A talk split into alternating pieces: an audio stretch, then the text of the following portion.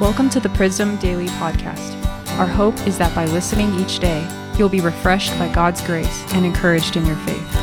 This fall, we'll be hearing each day a portion of the forthcoming audio and print book from our pastor, Chuck Reier.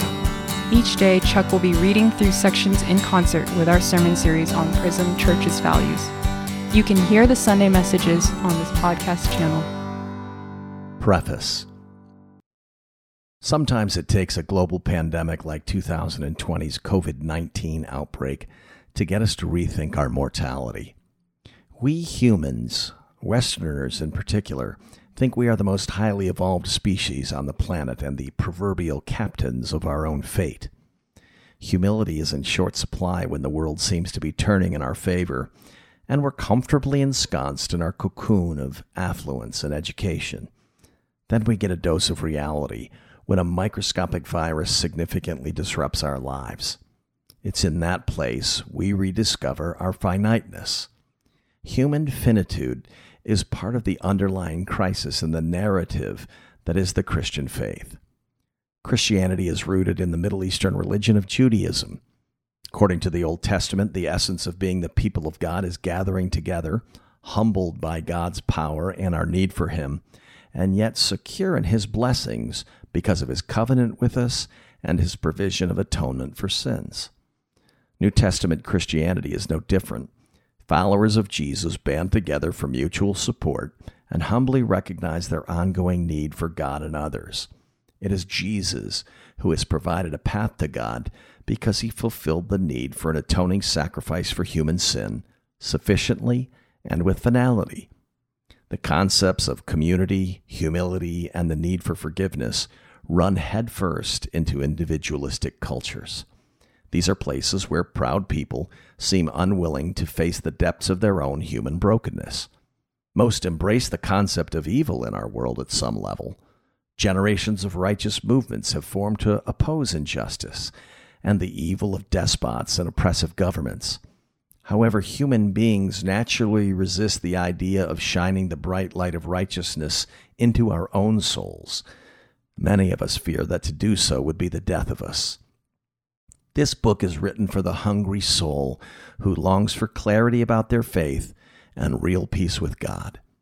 Christian identified people are wavering in their beliefs and abandoning involvement in church communities for a wide variety of reasons. In a time when the church's reputation is waning, it's challenging for some to sift through the discouraging news to find the uplifting truth about who Jesus is and what he's done for us. On top of that, for many, there is great confusion about what authentic Christian spiritual life looks like, especially in the West. Here, a person is honored for being a spiritual truth seeker, but then mocked for claiming to having found answers. There is admiration for prizing the journey, but not the arrival, presuming that knowing you're right is the height of arrogance. When it comes to spiritual pursuits, some even chafe at the notion that specific religious truth can be known.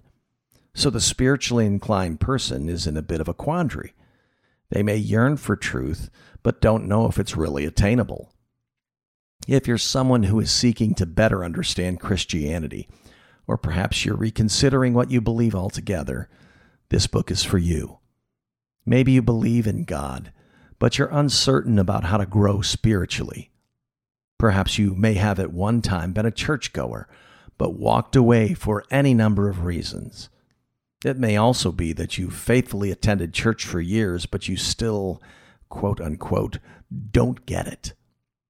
Many of us have been there or are there currently. Whatever your reason for reading, my prayer is that you'd find rest for your soul akin to what Jesus promised in the Gospel of Matthew. Come to me, all you who are weary and burdened, and I will give you rest. Take my yoke upon you and learn from me, for I am gentle and humble in heart, and you will find rest for your souls.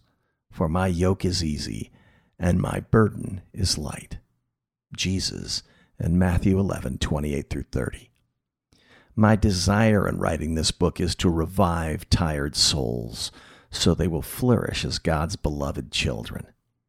In the words of the Puritan Thomas Watson, if I may herein do any service, or cast but a mite into the treasury of the church's grace, I have my desire. Amen. You've been listening to the Prism Daily Podcast.